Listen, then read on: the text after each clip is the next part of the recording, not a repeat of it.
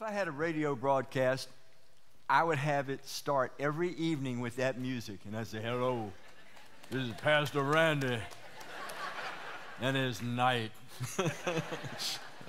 I love that, that music. It's a great um, intro for me. Now I got to do something to improve it. I don't know if I can.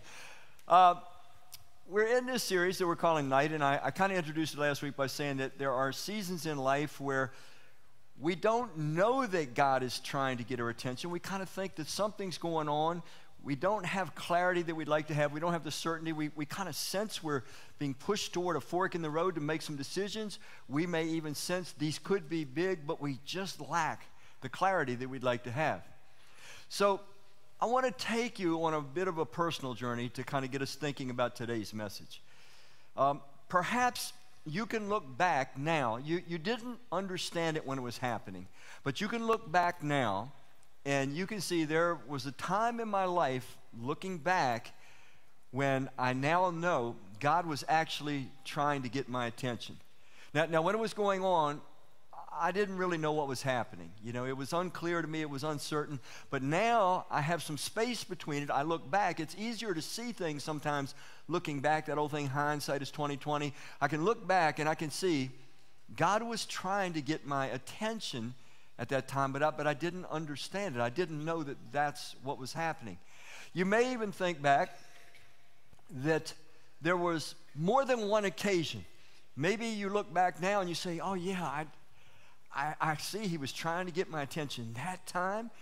And then three months later, he tried again. And then, and then I kept kind of being, you know, sort of not that interested. And, and two years later, he tried to get my attention again.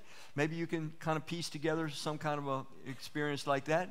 And then let me add one other piece. And maybe you can even now say, you know, there was this key person, a key catalyst, there maybe a couple or maybe a few people but even though I didn't know at the time that God was trying to get my attention, these people came along and, and they helped me see that it was actually God trying to personally get my attention.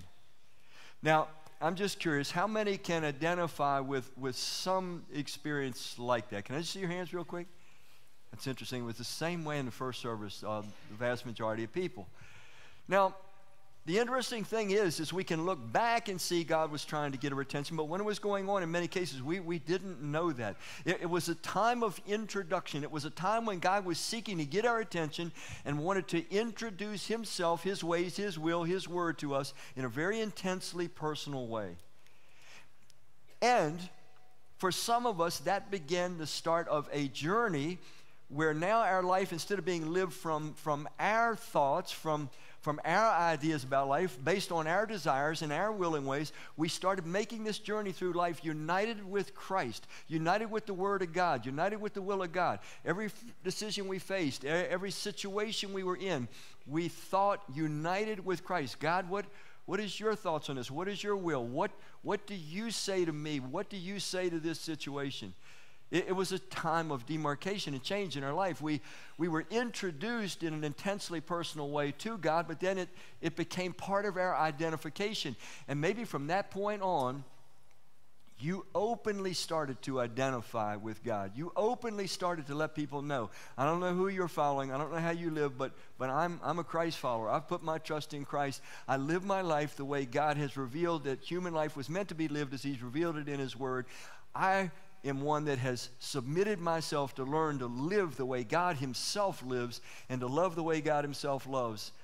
That's who I am. That's my identification. And maybe from that point on, your life has changed dramatically and continues, continues to change as you identify yourself more and more openly with people in various locations and circumstances in your life that you belong to Christ. So we're going to look at a circumstance in an individual's life where he was going through a night. It was nighttime when God sought to get his attention. And he's a very famous person in Scripture, but I'll just kind of let the Scripture introduce him. We're going to look at the night of introduction and identification, which I've kind of always talked, already talked about that. Let me go right on the text. 1 Samuel chapter 3. I will say this before I get into the text. How many of you have ever been here when we've done a child dedication? Can I see your hands? Okay, and this is where we get these child dedications from. This particular individual, his name is Samuel in Scripture. He's the last of the judges. He's the, the 15th judge. He's um, a key prophet in Scripture. He anoints the first king of Israel, King Saul, and the second king, the best King David. He, he's a prominent character in Scripture, but he started out as a non existent, as we all do, non existent. But his mother, Hannah, she couldn't have children, and she would go to the tabernacle. This was prior to building the temple. They had this tabernacle. I'll show you a picture of it in a minute, where the presence of God was manifested. She would go there once a year, and she would pray and beg God to give her the ability to have a son. And then she promised that if God would give her a son, she would dedicate the son back to God. Well, God answers her prayer. The son's name is Samuel, and she indeed does dedicate him back to God. By the time the child was weaned, who knows what that is, you know, two years old, I, I don't know.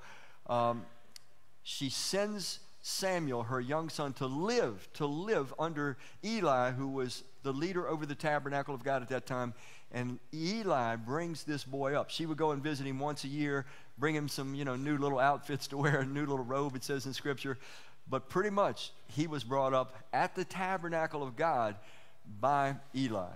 So Let's get into the text now. The boy Samuel, now we don't know his age. Jewish records say that he was 12 years old at the time. We don't know. The Bible doesn't say he could have been younger, could have been a little older, but, but 12 is, is certainly possible. The boy Samuel ministered before the Lord under Eli. In those days, the word of the Lord was rare. There were not many visions.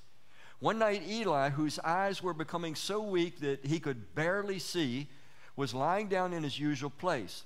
The lamp of God had not yet gone out. Samuel was lying down in the house. Let's go on. The house, excuse me, the house of the Lord, where the ark of God was. Then the Lord called Samuel. Samuel answered, Here I am.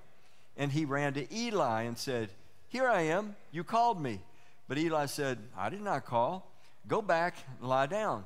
So he went and he lay down. Again, the Lord, notice it's the Lord called Samuel, and Samuel got up and he went to who? To Eli and said, Here am I. You called me. My son, Eli said, I, I did not call. Go back and lie down. Now, Samuel, get this. Now, Samuel did not yet know, what does it say? The Lord. Pause. He's been living at the very tabernacle of God, where the presence of God was, where the scrolls, the Word of God was. He, he was as close to God with physical proximity and even mental interaction with, with God and His Word that he could possibly be. There's no doubt in my mind that Samuel knew far more facts about God, facts about God's Word, facts about God's will than probably most Israelites, even though he was just a boy. He was in the presence of God, sort of, but it says he didn't know the Lord yet. You can, I can, we can be in the presence of God in places like this. We can grow up in the church. Sometimes I hear people say, you know, well, I've always been in the church. But that doesn't mean that I know the Lord. Just being in the church, just knowing all the right answers about what the Bible says about A, B, C, D, E, it, doesn't mean that a person knows the Lord. The, the term know the Lord, it's, it's used of an intimate relationship with God that is based on our trust in Him. It means that I once was calling the shots in my life, doing things my way, but I came to trust in Christ, my Creator, and now I follow Him. And I follow Him because I trust Him more than I trust myself. And so now there's this union. I live my life from Christ. I think in terms of what is his will, what does he say? And, and, that's, a, that's a huge difference. It's intensely personal. So it would be a good, a good thing, a good exercise for some of us to think about this. If, if we identify ourselves as Christians, as followers of Christ, are we sure there's been a time where we had this intense connection, this intense encounter with God? Because you can be in proximity with God, you can be around His Word, you can be around His will, you can be close, and still not actually have a trusting union with Him. Now, Samuel did not yet know the Lord. the word of the Lord had not yet been revealed to him. This doesn't mean that he didn't read the Bible. It doesn't mean that the word was not exposed to him.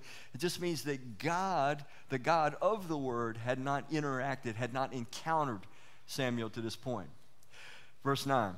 So Eli told Samuel, Go and lie down, and if he calls you, say, Speak, Lord, for your servant is listening. So Samuel went and he lay down in his place. The Lord came and notice the word, what is it? He stood. The Lord came and stood. He stood there calling as at the other times Samuel, Samuel. Then Samuel said, Speak, for your servant is listening. The Lord was with Samuel as he grew up, and he let none of Samuel's words fall to the ground. And all Israel, from Dan to Beersheba, recognized that Samuel was attested as a prophet to the Lord. Now, I left out a big gap of scripture in between verses 10 and 19 that I'll, I'll fill in for you. The Lord tells Samuel that he's going to remove Eli and Eli's sons from being the primary caretakers of the tabernacle.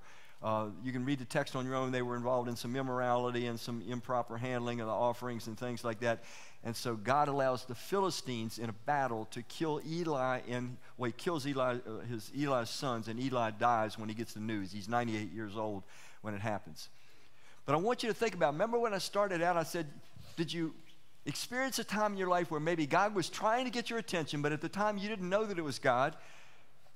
But you look back now and you can see that he was trying to get your attention. And I said, and maybe there was even someone in your life at that point, or a couple someones, or a few someones, and they helped you to become aware. I think God's trying to get your attention. That's the role that Eli played. The Lord was calling Samuel, but Samuel wasn't aware of it. He didn't know.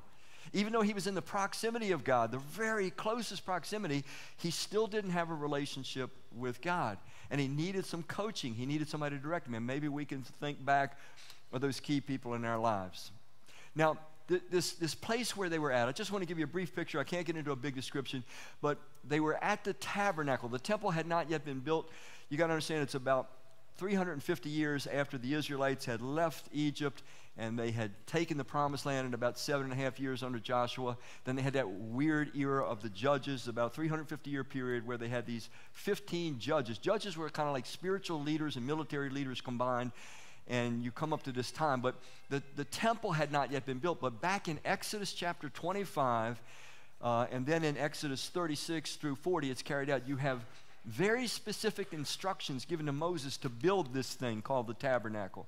Now, it's, it's very elaborate. There, there's lots of symbolic things going on there, but I'm going to try to break it down and say this. The tabernacle represented that God was present with his people, and it also, through its symbols, it showed that the barriers that existed between humans and God, there were certain things that had to occur to remove those barriers. We have fear of God. We have suspicion of God. We don't trust Him. We're not sure that He cares about our happiness. We have guilt on top of it. We have shame on top of it.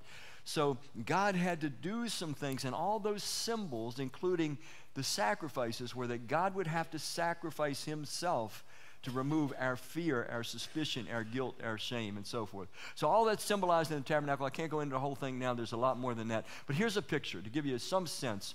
This is what it would have looked like. It's about 75 feet across, it's about 150 foot that way. This major part of it, it's 45 foot this way, it's 15 across, 15 foot high it was divided up in this little part back here, 15 by 15. It's what was called the Holy of Holies, where the very presence of God dwelt by the Ark of the Covenant. Only the high priest could go in there once a year with, with a blood offering. Can't get into too much about what that means now. But this gives you some sense of what we're talking about. Now, to give you the proximity factor, if I could just go to the next slide. Um, the Israelites, when they were moving through the wilderness, they would camp around the tabernacle like this. When we come to the book of Samuel, though, it says that they were in a house. It could have been a tent, it could have been just close in proximity. So Samuel, as a little boy, is living with Eli, uh, the priest, at the tabernacle. All right, now let's get more into our experiential point that I'm trying to get at. Let's think about our initial introduction to the Lord. Um, how were we, what was going on when we were introduced to the Lord? How did God get our attention? How did we first encounter that God wanted to personally converse, personally interact with us? And, and I want to say something. I, I, I, meet with some people sometimes, and they, they have kind of a wall, kind of a mental wall, and I don't understand exactly how it gets built, but the wall is kind of that, that Christianity is sort of this organizational, philosophical, moral way of living. They, they kind of look at what the Bible teaches and they say, Yeah, I, I believe what the Bible teaches, and I believe that God exists, and I believe that, you know, we should live right. And, and, and it's kind of this system. And they, they never seem to get that, that God loves us intensely. I, am just curious has anybody in here, I, I mean it sincerely, has anybody in here had somebody that literally died for you? They literally threw themselves in front of an oncoming car or something, but they died for you. Has anybody ever had somebody die for them? I have not. And I don't see any hands in here. Would it be personal? Do you think you'd remember it? Do you think it, it would be something you would never get out of your mind if somebody, you an oncoming car, let's say, and they threw themselves in front of it and pushed you back? Do you think you would remember that for the rest of your life? Can I see your hands? It would be etched in our minds forever. The creator of the universe in Christ came and went to a cross to scream at us. There is nothing to fear. Your sins are forgiven. I love you. I want you. I'm for you. I just need you to be willing to trust me. I can't help you. I can't rescue you. I can't give you the life that I created you to have unless you're willing to trust me and follow me. It's intensely personal. And so it was with Samuel. Now, I had an uh, experience just this week. It was really fascinating. There is a couple in our church, I guess I've known them for about 15 years. They're highly committed Christian people, and they have uh, two boys. And the one boy, I believe, I believe he just recently turned 12.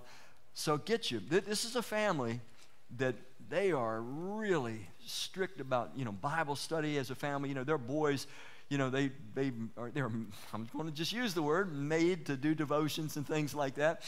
And uh, it's a real serious thing. And so even though these kids, these boys, and the one in particular, the 12 year old, he has been raised in the presence of God. He's been brought to church. He's taught the Bible. His mom and dad, they live out the godly life in front of these kids.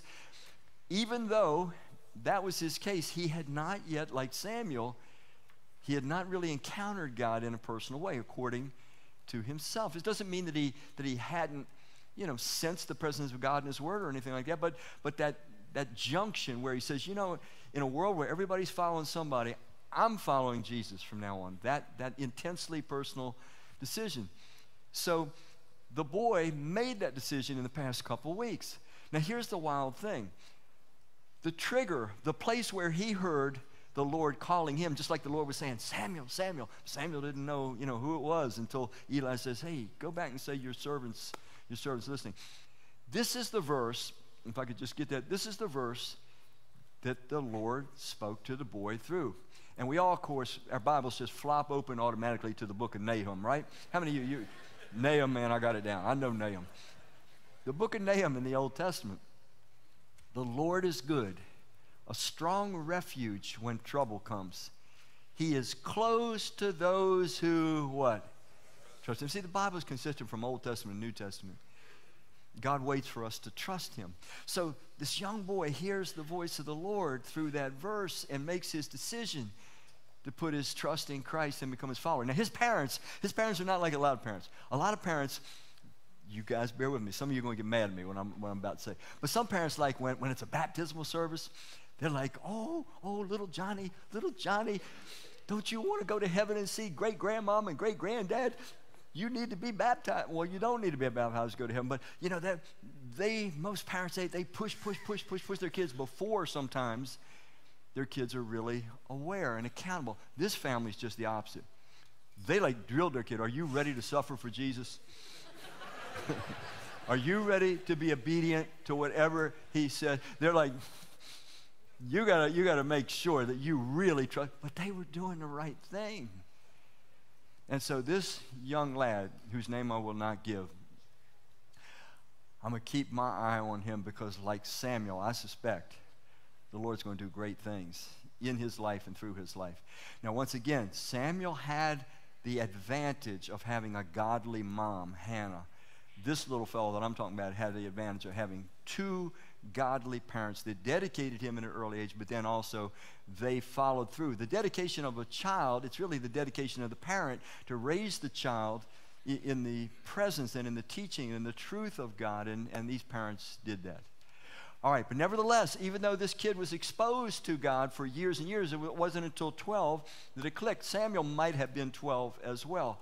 So, what I want us to think about now is when we had our, the best that we can tell, our first intensely personal encounter with God. And, and we want to think very carefully, very carefully about this aspect of it what was our attitude like when we sort of had that sense that God was speaking to us? People are very different in their, their reaction to God's word and when God's speaking. Every time you hear God's word, frankly, God's speaking. The only difference is sometimes we're not on the right station, we're, we're not tuned in.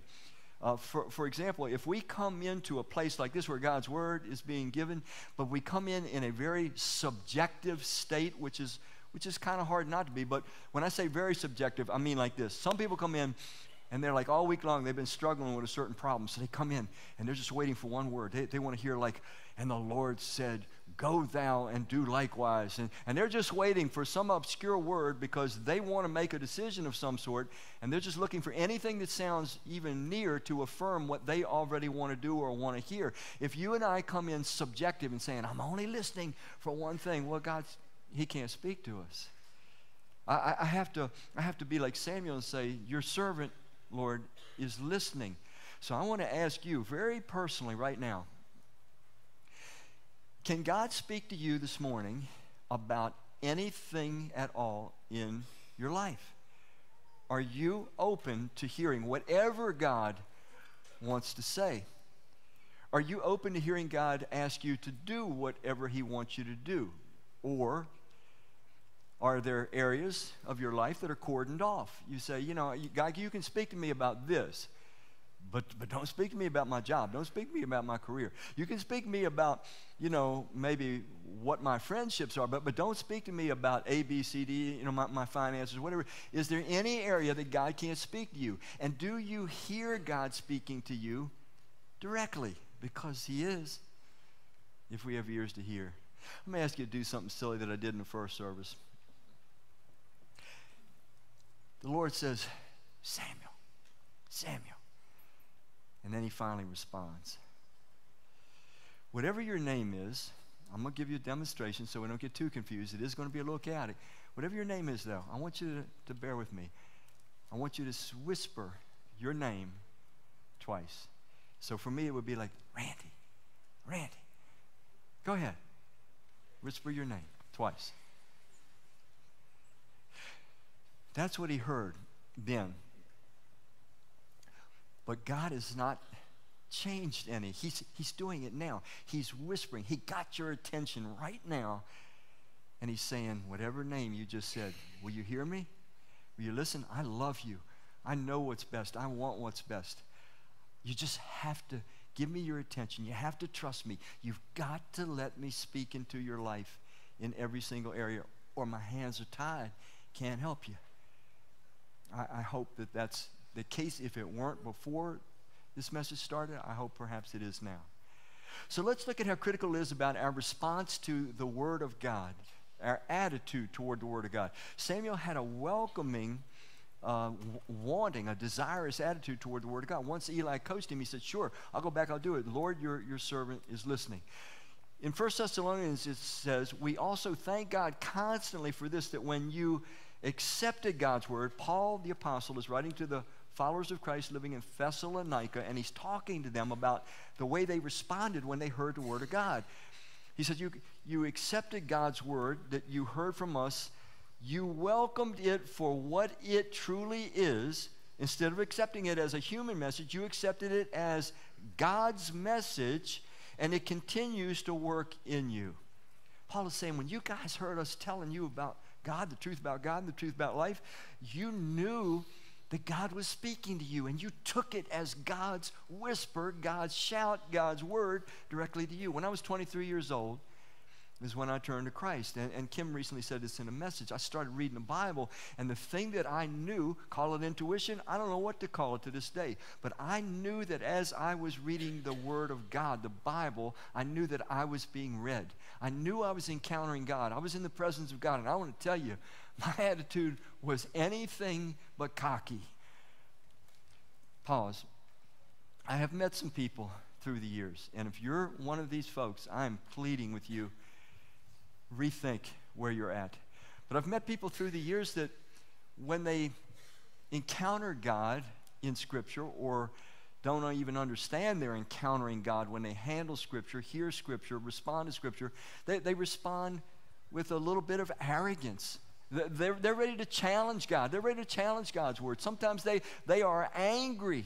They're, they're skeptical. They're combative. They're hostile. They hear God's word and they don't like what it says. And they're ready to tell God real quick that they don't approve of A, B, C, D, E, F, G, certain things that historically have gone on. But they have this hostile, cynical, skeptical, arrogant kind of an attitude toward God. God, okay, you prove yourself to me. If you're God, let, let me just see you. Why, why aren't you remedying this crime or that crime? You, you know, it's kind of this, this prove me sort of an attitude. Can I just say something? That person will never, ever hear from God. Ever. They can't. They have deafened themselves, spiritually speaking, with their arrogance, with their hostility, with their skepticism, with their cynicism. There is no way that a human being should ever be anything except humble in the presence of God. I can't even control the next beat of my heart. I can't control my next brainwave. I have broken God's laws before I knew what they were and after. I am a fool. I am an imbecile. I don't know the future. I don't know everything about everything the creator of the universe knows everything about everything, has never sinned, is the kindest, is the most compassionate, is the most righteous and good person in the universe. How dare I, as a, as a puny, dependent human being who doesn't even know a speck of all the knowledge in the universe, dare to be cynical, skeptical, hostile, aggressive, arrogant when God's word and God is trying to communicate through me. So I'm going to just tell you, if you're out there and you got one of those attitudes, you're arrogant, you're cocky, you're argumentative toward the Bible, suit yourself, my brother, my sister, but you'll never hear from God. And I hope that maybe today will cause you to at least rethink the silliness of such an attitude. You only cheat yourself. So these individuals, when they heard the word of God, they took it serious. Age 23, I knew God was speaking, and it was a completely submissive attitude on my part. It was like, whatever you say, I knew I didn't know what I was doing in life. I knew I needed forgiveness. I knew I needed direction. I knew I needed protection. And I was ready, like Samuel, speak, Lord, for your servant. Your servant hears. How did you react when you were first introduced to God? Your response to God in those early stages, and what is your attitude toward His Word? That will, that will greatly govern the quality of your life as well as your destiny to come. So let's look at a couple other verses to talk about the importance of a correct attitude toward God and His Word. Therefore, with humility, here it is again humility, set aside all moral filth and the growth of wickedness and welcome, welcome the word planted deep inside you. The very word that is able to do what? Save you. God saves us by His word, but He says that that's wrong. That's destructive. That's going to hurt you. That's sin. That's righteousness. That's good. That's going to bless you, build you, develop you. That, that's how His word saves us. But we have to take it, how does it say? Humbly, and we have to welcome it deep within so that it becomes now the basis by which I view life and by which I make my decisions. Isaiah adds to this picture about how God views our reaction to his word. The Lord speaking, he says, Didn't I make everything by my power? That is how all things were created, announces the Lord. The people I value are not what? There's no room for pride in God's presence. By the way, the Lord is the most humble person in the universe. Look, look, look at Jesus. This is God saying, You want to know who I am? Here I am. The most humble, the most powerful is the most humble. What, what an ironic thing. The people I value, they're not proud. Well, who are the ones you value? They are sorry for their wrong things they have done. They have great respect for what? That's God's word. Do we, each of us individually, do we have great reverence, great respect for God's word? Because we'll only encounter God through his word. Remember, it said, when we read in Samuel, it says that the Lord came and stood, but, but Samuel couldn't see him. And then it goes on to say later on, it says that God continued to visit Samuel and reveal himself through his word. God always reveals himself to us through his word. I have to have the right attitude toward the word of God if I'm ever going to become the human being that I was meant to become and do the things I was meant to do. James 4 just adds one more point about humility. Humble yourselves before the Lord, and he will exalt you. Let me kind of close with a statement about a little, little, attitudinal statement. Our attitude toward God will determine. So, what is my attitude toward God? Because our attitude toward God will determine the second part our ability to encounter God through His Word. Sometimes we can't seem to understand the Word of God because we just don't have the correct attitude.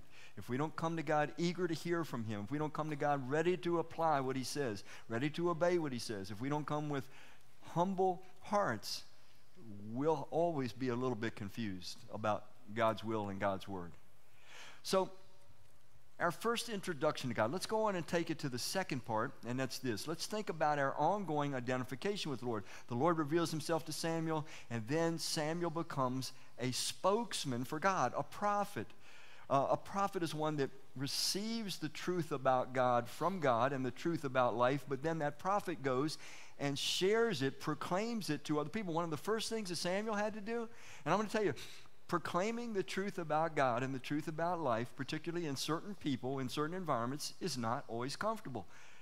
Maybe some of you have had the situation where you hear someone saying something, they're in your circle of influence, and you're, you're hearing them say something you know is just not true at all. It's not right. It's going to be destructive. It's not going to be good for them. And you know that God has a very different point of view, and, and you're, you're in this uncomfortable situation. Do I share what God says about this because I know this person doesn't want to hear it. I know they're going to think I'm arrogant. They're going to think I'm holier than now. Do, do I stay silent or do I speak?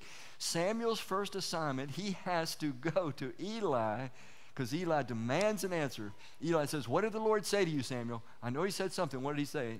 So Samuel has to tell him, Well, Eli, you and your sons are going to be judged. You have failed to be faithful in the role that he's called you to and there's going to be this battle with the Philistines, and your sons are going to die, and you are too. It was a really uncomfortable first assignment.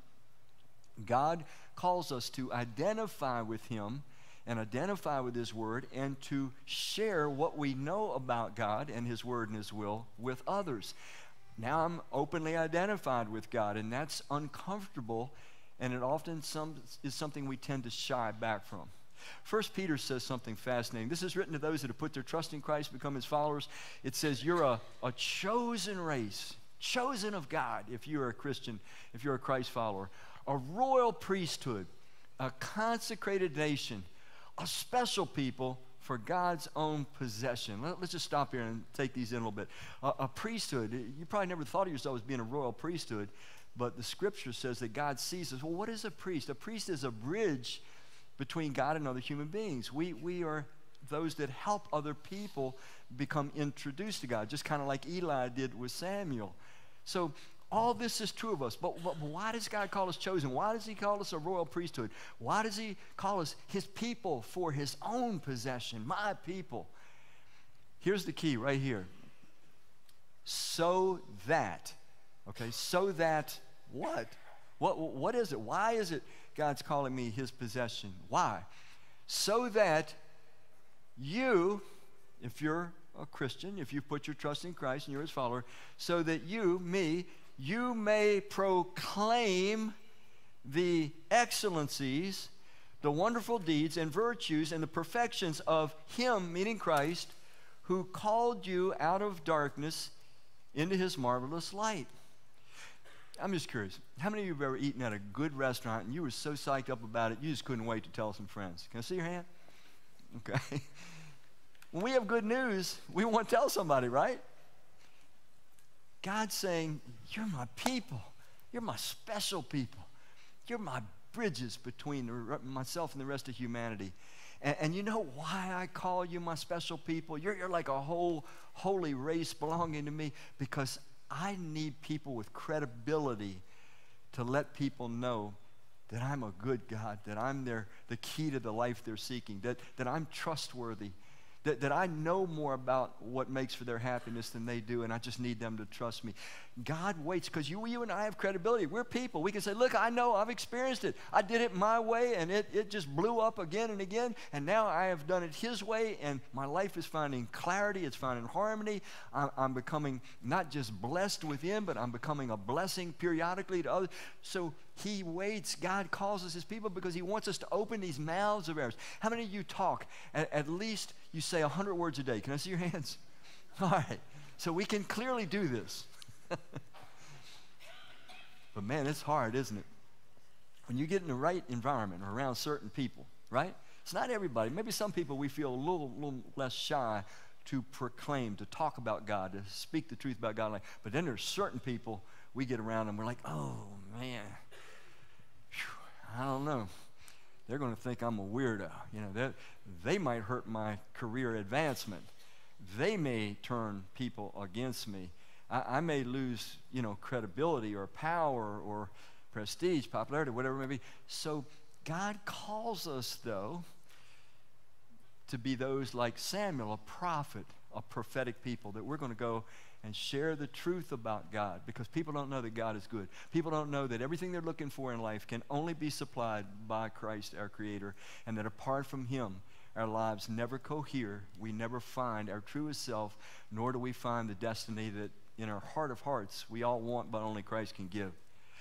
Let's look at another portion of Scripture. It says kind of the same thing in a slightly different way. 2 Corinthians 5.19, Paul writing to the followers of Christ in Corinth. He said that God was reconciling the world to himself in Christ, bringing people back. Reconciliation is when two people have had a fuss, a feud, they don't like each other anymore, they don't trust each other anymore, and now they're reconciled. Something has happened, and they trust each other again, they like each other again, they're walking together again, they're friends again. We broke trust with God in the Garden of Eden when Lucifer lied about the character of Satan, and now Christ has revealed the true character of God by his sacrificial death on the cross proclaiming God's love for us. Yes, He's the Almighty God, the Creator. He can do anything that He wants, but His power is restrained and governed by His sacrificial love.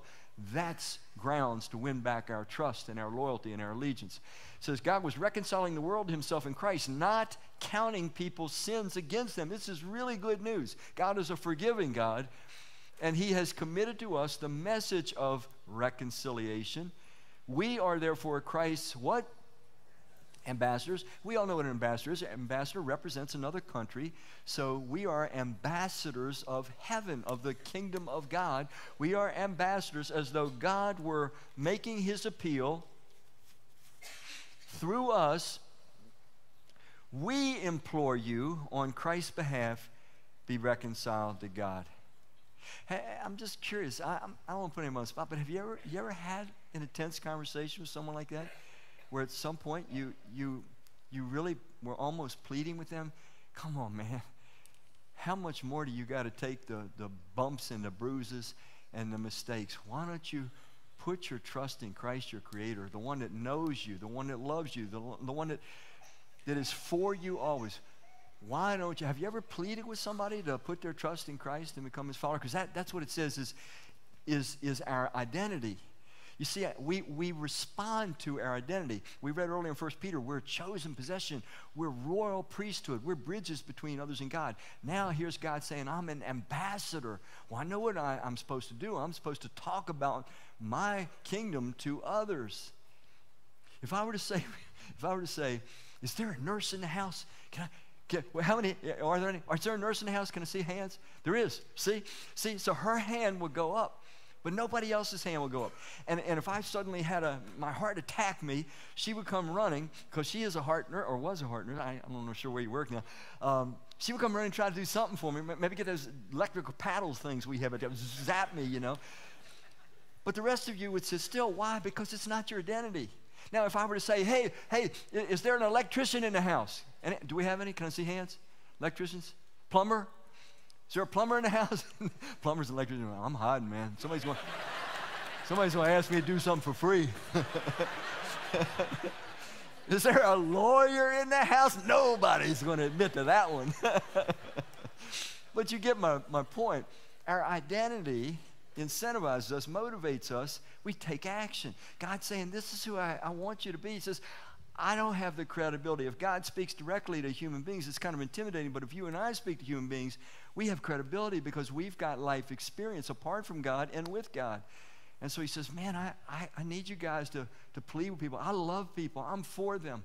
I've wanted them to be my family, my children from all eternity. Way before we came into existence, God saw us and meant for us to be his children. And we know how we feel about our children. We, we know what that love is like. That's the kind of personal, intense love God has for us. But he needs us to be willing to venture out and prophetically share that truth with others. We, we start to identify with God. And the more we identify with God publicly in all of our various situations, the more we take on our God given identity. We start saying, oh, this is who I am, man. I'm, I'm an ambassador. This is what I was meant to do. I was meant to speak the truth about God and life to people and, and watch the lights go on here and there. And it, it sort of starts to invigorate us in the process. Micah, Micah 6 says this O people, the Lord has told you what is good. And this is what he requires of you to do what is right, to love mercy, and to walk humbly with your God. It's a pretty simple statement, but it's pretty thorough. And the idea of walking humbly with our God, what was our introduction to the Lord like? What was our attitude when His Word first became real and personal to us? How did we respond to it? How do we respond to it?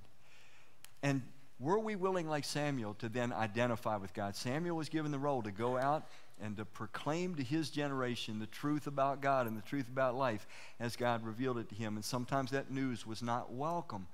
You and I are called to do the same. Walking with God means we're going to be participants with God in what He's doing on this earth. Let me close with a few statements.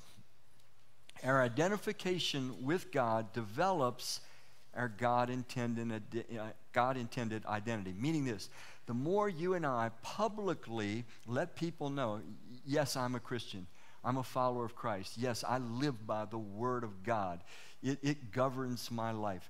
The more we let that truth be communicated, the more it forms us, the more it shapes us, the, the more we start to find our real identity. You know, we start to find that, that God's given us certain experiences in life, and He's given us certain gifts in life, and certain talents, and certain life learnings. And we start to find our niche, as it were, for maximum effectiveness as human beings and maximum development in our progression toward Christ like maturity. Let me close again with this. Our attitude toward God will determine our ability to encounter God through His Word. Remember, that's where we started. My attitude toward the Word of God will determine my ability to hear God, is what I'm really trying to say there. And then we've said our identification with God develops as our God intended identity does. Now, we're a mixed bunch in here every Sunday. It could be that there's somebody in here, you have been affiliated in your mind with God, with Christ, with church for a major part of your life. But just like Samuel, just because you're affiliated, just because you believe certain truths about God, it doesn't mean that you trust in Christ. It doesn't mean that you are really actually following Him, His will, His ways, His word. And so maybe this is your wake up call that, that God's whispered your name twice today. Maybe He's saying, Sally, Sally, or Billy, Billy, or whatever the name might be. And he's trying to get your attention that even though Samuel was living close in proximity to God, he was not yet connected to the Lord. And maybe this is your day, and it's going to take some real humility because you're kind of maybe even feeling a little embarrassed that, man, I've been around this stuff and I've known this stuff all my life. That doesn't mean that you have authentically trusted in Christ and become his follower. So maybe this is the day that God is saying, come on, come on, trust me. Let's, let's get into action. I, I, I, want to introduce myself to you personally, and I want you to identify with me for the rest of your days. Others of us, perhaps the, Lord is saying, you know, you've got to change your attitude toward my word, or I'm not going to be able to guide you. I'm not going to be able to lead you. I'm not going to be able to correct you. I'm not going to be able to protect you. I'm not going to be able to provide for you the things that I want you to have. I, I, I really need a different attitude. He's not scaring us, He's not trying to uh, be harsh. He's simply saying it's reality. I remember working years ago. I was a union carpenter for 17 years. I worked with this old man named Mr. Beecham one time, and they put this apprentice boy with Mr. Beecham. Mr. Beecham was an old, grouchy old man, mean as a snake, really. They put this apprentice boy with Mr. Beecham, and the apprentice boy was arrogant as a peacock, about 19, 20 years old, but no matter what Mr. Beecham told him, he wouldn't pay attention. So Beecham grabbed his kid and he marched him back up to the foreman. He says, Here, he says, take him back. He says, I don't want to work with him. He says, I can't teach him anything. He already knows everything.